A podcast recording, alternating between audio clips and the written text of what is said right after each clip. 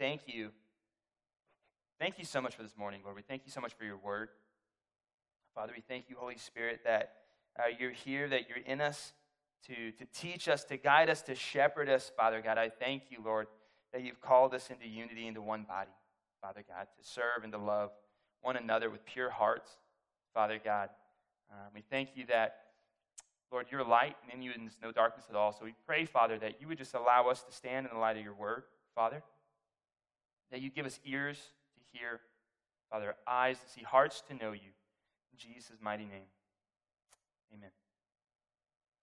So, um, John 13, verses 1 through 17, and it's, it's kind of funny. It's, um, we're going to talk about being washed in love this morning. I actually felt like the Lord put love on my heart. And so, you want to guess what passage I opened my Bible to as I began to do some sermon prep? 1 Corinthians 13. Interesting, 13, 13. So I'm like, of course, right? 1 Corinthians 13, we're going to talk about love. It's going to be all this great stuff. And this thought just came into my mind about the love of Christ shown in washing his disciples' feet. So I'm like, hey, that'll be a great introduction. So I turned to John 13, and actually, it's funny, our brother Michael had brought this up uh, at our Tuesday morning meeting anyway, so it seemed fitting. And I was like, that'll be a great introduction. And like an hour and a half later, I was still in an introduction and I figured, I don't think this is an introduction anymore. So um, we are going to be talking about love, but we're going to be really talking about if we look at the life of Christ, we look at how he walked, what his commands were. If we're to take Jesus as the example of what is love, there's a very, very important lesson to be seen there. Does anybody know how um, the Bible actually, the Bible gives us a definition of love? Does anybody know where that's found most clearly? It's actually found in 1 John. And in 1 John, a couple of times, the Apostle John says, and God is love. And God is love. But when you read the context of First John, you look at what he's pointing to. When he says God is love and he's trying to describe this love, he points to Jesus carrying his cross to Golgotha for our sake. So when we hear that God is love, that's the type of love that we're talking about. Not a, I just got a bouquet of flowers and some good chocolates love. Not a, pepperoni pizza is the pizza I love love. Not a, this is my homie who I love, love, but this is a real godly, self denying, foot washing, cross bearing love. I'm, I'm going to give you two things right off the bat, right? So this is normally where, we're like, you know, get a good introduction, you start going, you bring out your points. Now, I'm just going to give you two things right off the bat, right? Um, two things the Bible teaches us about love. True, authentic, godly love does not exist without sacrifice at all. If you say you love somebody, if you say you're, you are loving somebody, but there's nothing in your life, in your heart, in your actions, in your will that sacrifices for that person, you have not begun to love them. Right? You haven't begun to love them. The second thing about a, a, a pure and godly love that we find from the scriptures, and we'll see some of this. Um, love always pursues what's best for the other person. Okay? Uh, uh, me and Alana were talking uh, over the week, and she said something at one point about people always wanting to do um, what's good to people instead of what's good for people. And I was like, man, that's a really, actually, that's a pretty wise and profound way to say something. There's a big difference between doing something good to somebody and doing something good for somebody. And see, we have a perfect Father, and He looks at our lives, He looks at our hearts, He looks at our minds, and He allows us to go through bad things, hard things, struggles, things that are not, in our eyes, good to us but he sees the outcome of our faith, of our testing, of our, of our teaching, whatever it is, and He knows that whatever's happening in our life, He is doing to be good to us or, or for us, right? and so Jesus actually has a moment like that with His disciples at what we call the Last Supper before His crucifixion. And it's very interesting in John 13, starting in verse 1. I want you to read. We're going to read through these 17 chapters, or uh, verses. Sorry, guys, church is going to go longer than you expected. Uh, through these 17 verses, and uh, we're going to come back and, and digest it together a little bit. Now, before the feast of the Passover, listen to this. When Jesus knew that his hour had come, that he should depart from this world to the Father, having loved his own who were in the world, he loved them to the end. So that little statement is the precursor to everything that's about to happen. Having loved his own who were in the world, he loved them to the end. And supper being ended, the devil had already put it into the heart of Judas Iscariot, Simon's son, to betray him. Jesus, knowing that the Father had given all things into his hand, and that he had come from God and was going to God, he rose from supper and laid aside his garments. He took a towel and girded himself. After that, he poured water into a basin and began to wash the disciples' feet and to wipe them with the towel with which he was girded. Then he came to Simon Peter, and Peter said to him, Lord, are you washing my feet? And Jesus answered and said to him, What I'm doing what I am doing, you do not understand now, but you will know after this. Peter said to him, You shall never wash my feet. Jesus answered him, If I do not wash you, you have no part with me. Simon Peter said to him, Lord, not my feet only, but also my hands and my head. But Jesus said to him, He who is bathed needs only to wash his feet, but is completely clean. And you are clean but not all of you. For he knew who would betray him. Therefore, he said, You are not all clean.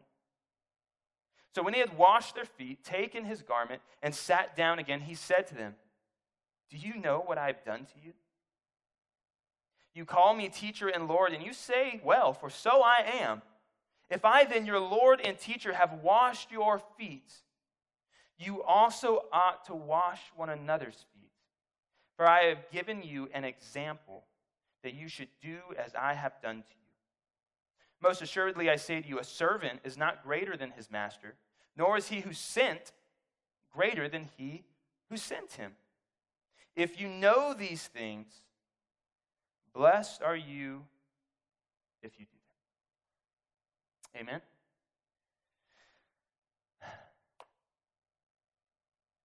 So here's the interesting thing here.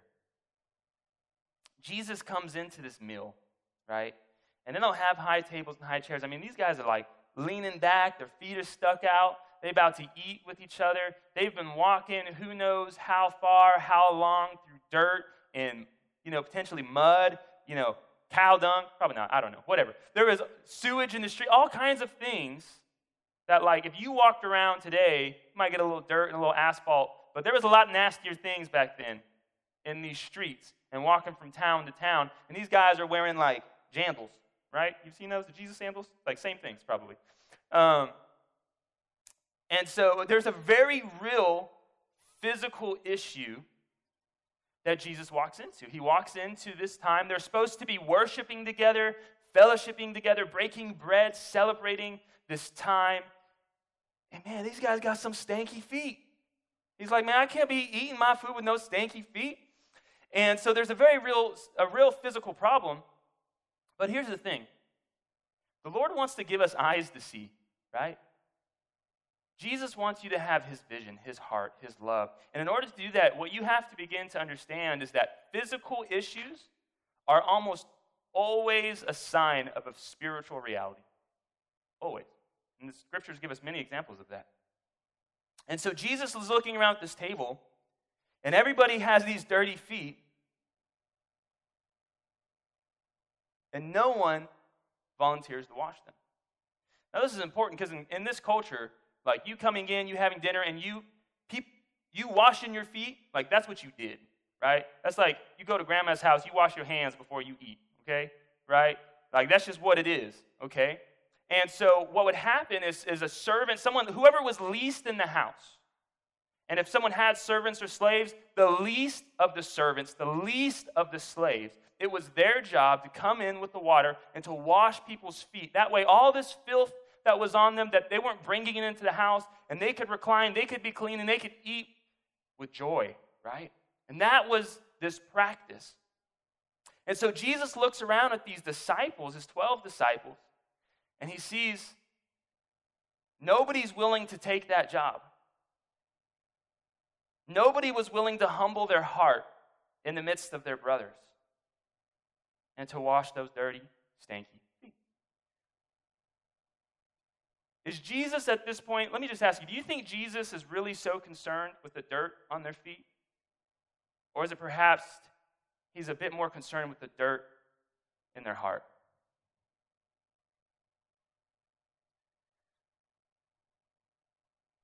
So it's interesting, if we go back to the beginning of this chapter,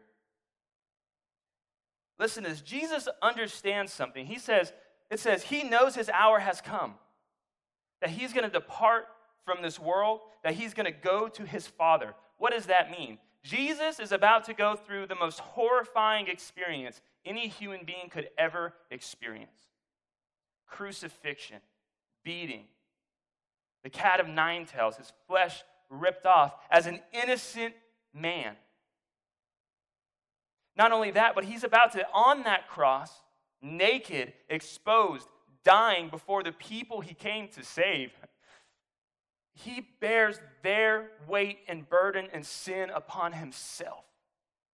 If there is ever a night where Jesus, the King of the Jews, the creator of the world, God in flesh, if he wasn't honored on any other night, if there was one night where that night should have been about him, where he should have been honored, where he could have taken a place and said, No, this is my time, this was that time.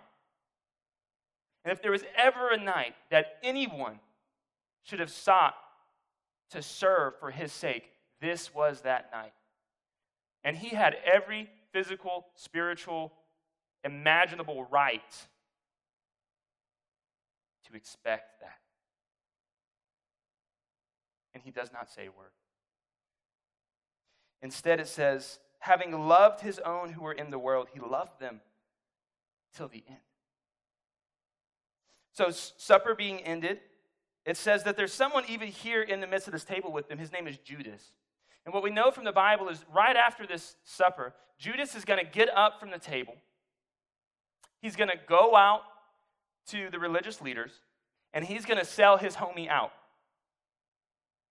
He's going to be like, oh, yeah, Jesus, the guy I've been ministering with for three years. Oh, yeah, Jesus, the guy that's been doing miracles and signs and wonders. Oh, yeah, Jesus, the guy that's been teaching all the people how to come to the Lord. Oh, yeah, Jesus, my Lord, give me 30 pieces of coins and he's yours. And Jesus knows Judas is about to do this and he does not exclude him when he comes to wash feet.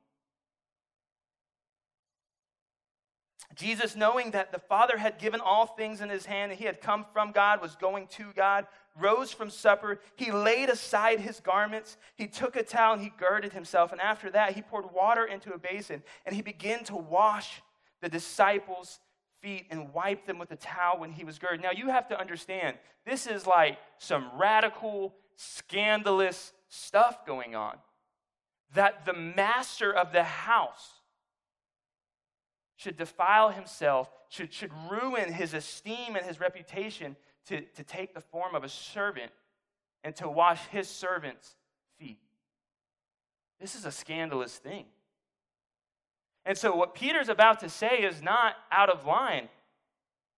And, he's, and he comes to Peter and he's about to wash his feet. And Peter says to him, Lord, are you washing my feet? What is he saying? Lord, we should be doing this to you. Are you, are you, you're humiliating yourself. What are you doing?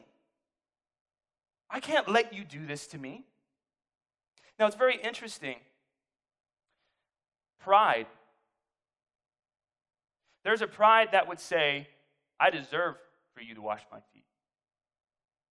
There's the same pride that would say, No, I won't let you wash my feet. Both of those things, both of those hearts are pride. Thinking you deserve what you don't deserve and not willing to take what someone's offering. Those are both pride. And this is the issue that Jesus is dealing with the pride of his disciples. The fact that, yeah, they were doing ministry, they could boast in that. Yeah, they were healing the sick, they were casting out demons, they were preaching the word of truth, they were serving people. And that's great. And you know what? God has geared you in a certain way where there will be easy areas where it's just easy for you to serve. You can't even call it service. You're just like, man, I love doing this. There's going to be areas in your life, right, where you can give, give, give, give, and you really didn't sacrifice anything. And, and you will be fruitful in those things. And yet, there's these other areas of your heart where, as selfless as you are here, suddenly your heart will turn and say, Well, you know, what is it, what is it we say in the secular world? Uh, that's not in my job description. Right? and we're tested. And this is that. Man, yeah, they do all these things, but here they are, and they're not willing to humble them. They all thought it, would, it should be someone else's job. Jesus, who is lowering himself even to the point of death for people who hate him. These, his disciples who should be following in his image, all thought that they were one step above someone else in the room. And Jesus saw this and said, Man, I guess I got to wash my feet. And so Peter says, You shall never wash my feet. But listen to this. Listen, this is actually probably one of the most important verses in this Bible, and I, or in, in this text. And I know what you're thinking, right? Oh, here we go. Darren's or talking about feet washing. We need to serve people. We need to wash other people's feet. No. That's actually a secondary point. What I want to point your attention to is Jesus' response to Peter. That if we don't get this straight, all the acts of service and foot washing and whatever you think you could go out and do for the Lord, and quote, quote, quote, quote, quote, right, uh, is really useless. Peter says, You shall never wash my feet. And Jesus respond, responds like this He says, If I do not wash you, you have no part in me. You have no part. What is Jesus saying? Peter, there's a there's an issue here, bud. There's an issue in your heart. There's an issue with your stanky feet. And if you don't allow me to serve you, how can we have anything to do with each other? How can we be in unity? Um, again, our good friend Alana.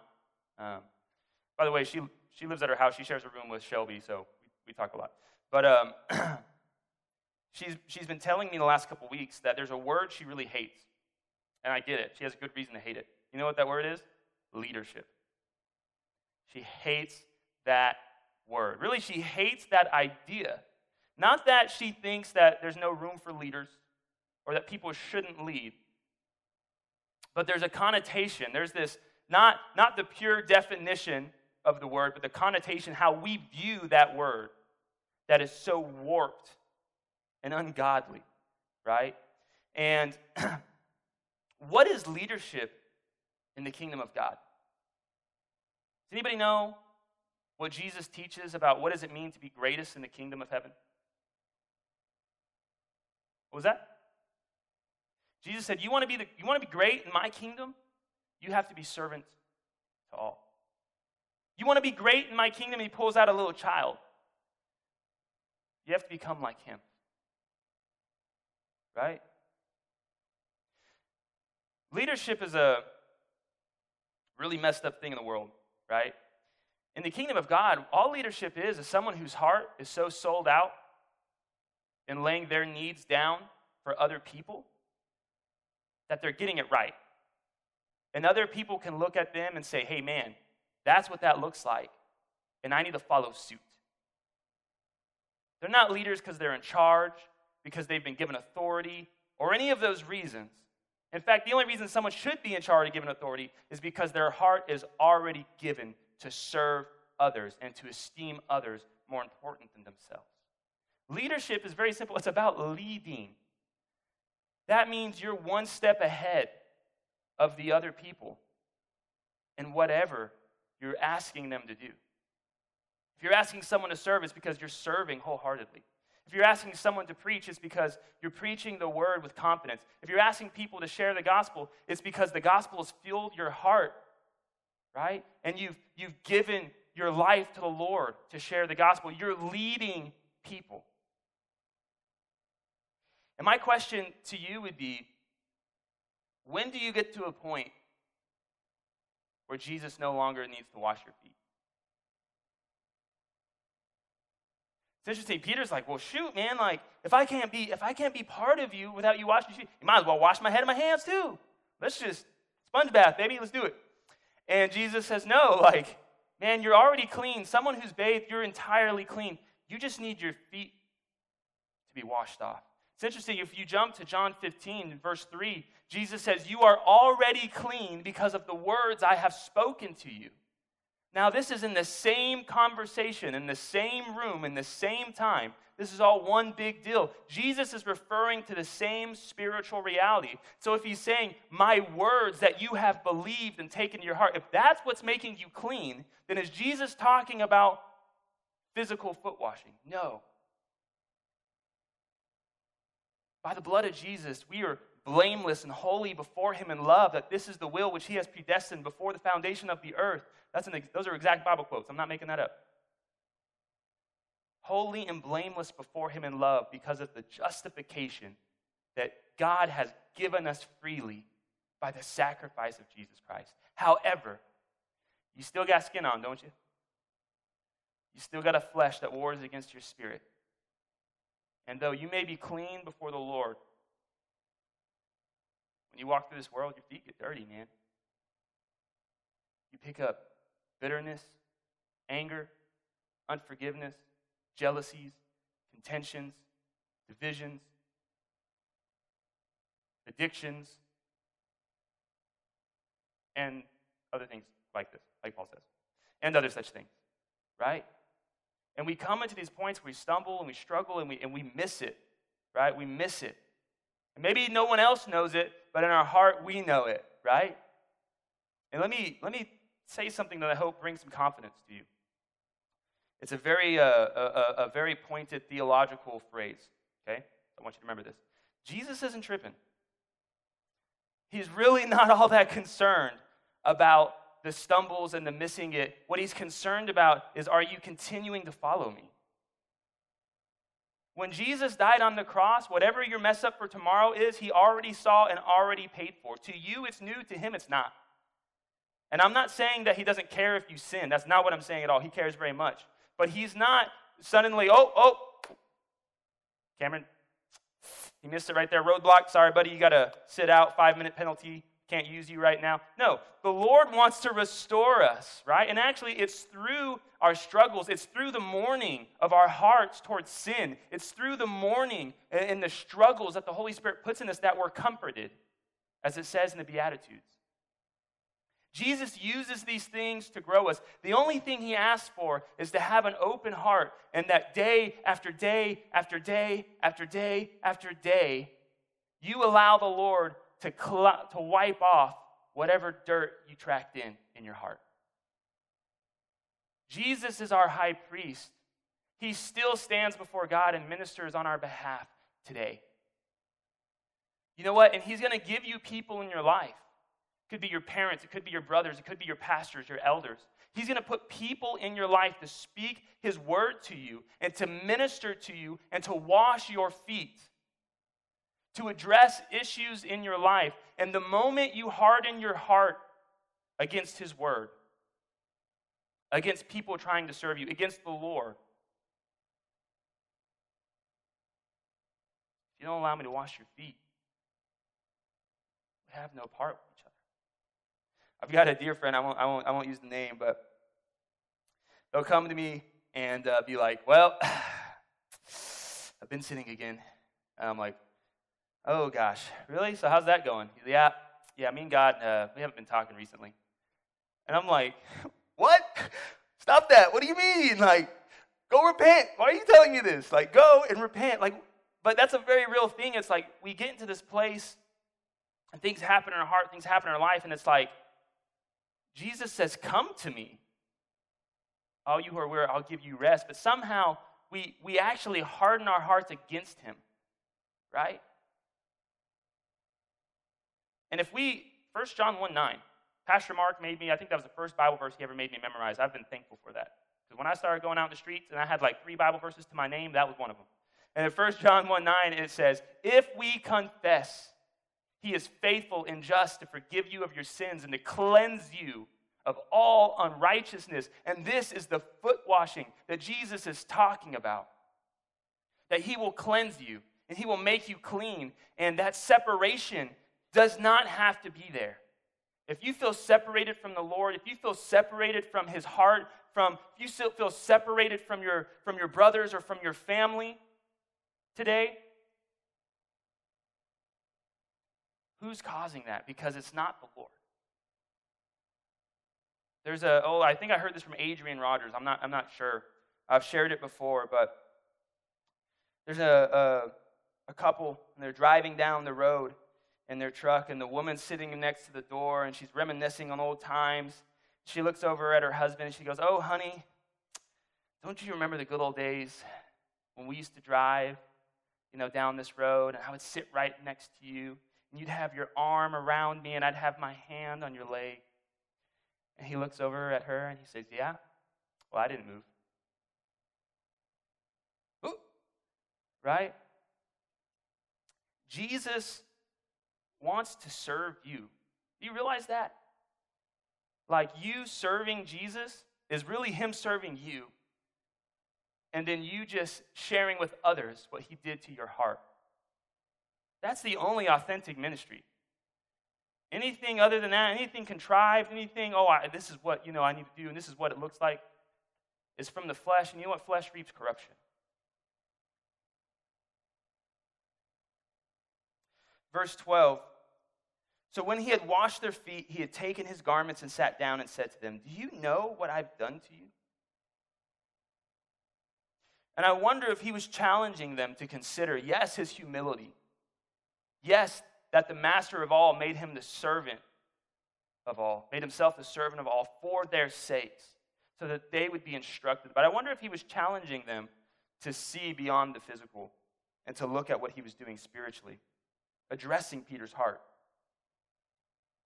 You call me teacher and Lord, and you say, Well, for so I am. If then your Lord and teacher have washed your feet, you ought, also ought to wash one another's. For I have given you an example that you should do as I have done to you. Most assuredly, I say to you, a servant is not greater than his master, nor is he who sent him greater than he who sent him. If you know these things, blessed, blessed are you if you do them. Guys, Jesus is indeed asking us to wash people's feet. He's asking us to humble ourselves to go to our brothers, to go to our sisters, to be their servant. One of the things I tell people all the time is like, you know what it means to be a pastor? You know what my position in the church is? Slave to all. Because when you call me crying at 2 a.m., you know what I got to do? I got to get out of my bed and answer. When you show up at my door, you know, oh, she left me. Or, oh, my car broke down. Or, oh, I don't have money. It's like, I got to take, and I'm not saying I have to, like, it's my heart to do that. But you, but you get what I'm saying, right? Like, you have questions, concerns, prayers. I'm, I'm just a slave to this congregation. I'm a servant, and I love it, and I thank the Lord for it. I'm not complaining. But, like, if, if I had any other thought than that, y'all might as well fire me as quickly as you can. Because that is the example that Jesus left, that we should serve one another, that we should be that catalyst to come and speak into our brothers and sisters' life and help them clear away whatever it is in their heart, in their life, in their mind that's causing the separation between them and experiencing the Lord. That is what we have been called to. and sacrificing your, yourself, your image, how they're going to think about you, whether or not they're going to like you, sacrificing your time, all of those things for their sake, that is the only act of true godly love. But as we come to a, a, a closing here, it's very important to understand that if you're not first allowing the Lord to do that with you, your heart cannot be fit to do that for anyone else. And so, guys, I just want to challenge y'all today to open your heart up to the love of the Lord. To know that He's faithful and just to forgive you of your sins, to cleanse you of unrighteousness. There's nothing, nothing that can separate you. Not angels, not demons, not life, nor death can keep you from the love of God. If God gave His own Son for you, what would He withhold? While you were still sinners, He died for you. If now justified, what love will He show you in this life? Let's pray and let's ask the Lord to open our hearts to Him, to remove anything that would separate us. And let's be willing to let Jesus just wash our feet and show us where He's trying to take us into a deeper relationship with Him. Father God, we thank you so much for this day. We thank you for this time, Lord. We thank you for your word, Father, that your word is alive and active, that it cuts through and separates between bone and marrow, soul and spirit. Father, just as our brother Mark t- reminds us, it's not that we're reading your word, it's that your word is reading us, Lord God. And I pray that you would search in our hearts, Father, to see if there be any wicked way, Father. Lord, if we have held on to, to dirty feet and not humbled ourselves, opened our hearts to you, Father, if there's anything that would keep us from growing, actually, into a deeper relationship with you, Father, because that's what you're calling us to, I pray that you would expose in our hearts. That right now, Lord, we would be willing to confess that. And Lord, we say, Jesus, please forgive us, Lord. Please forgive us. Please wash us. Please cleanse us. We trust your word. We believe that you're faithful and just, and we're asking for it right now. And Jesus, we say thank you. Thank you that we're forgiven because your word is true. And we ask in the days to come that we would have hearts full of light, that we would walk and we would minister in that ministry of reconciliation. And that, Lord, as we allow you to wash our feet, Jesus, help us also be of no reputation, but humbly love people by washing theirs also. Thank you, Lord God. In Jesus' mighty name, amen.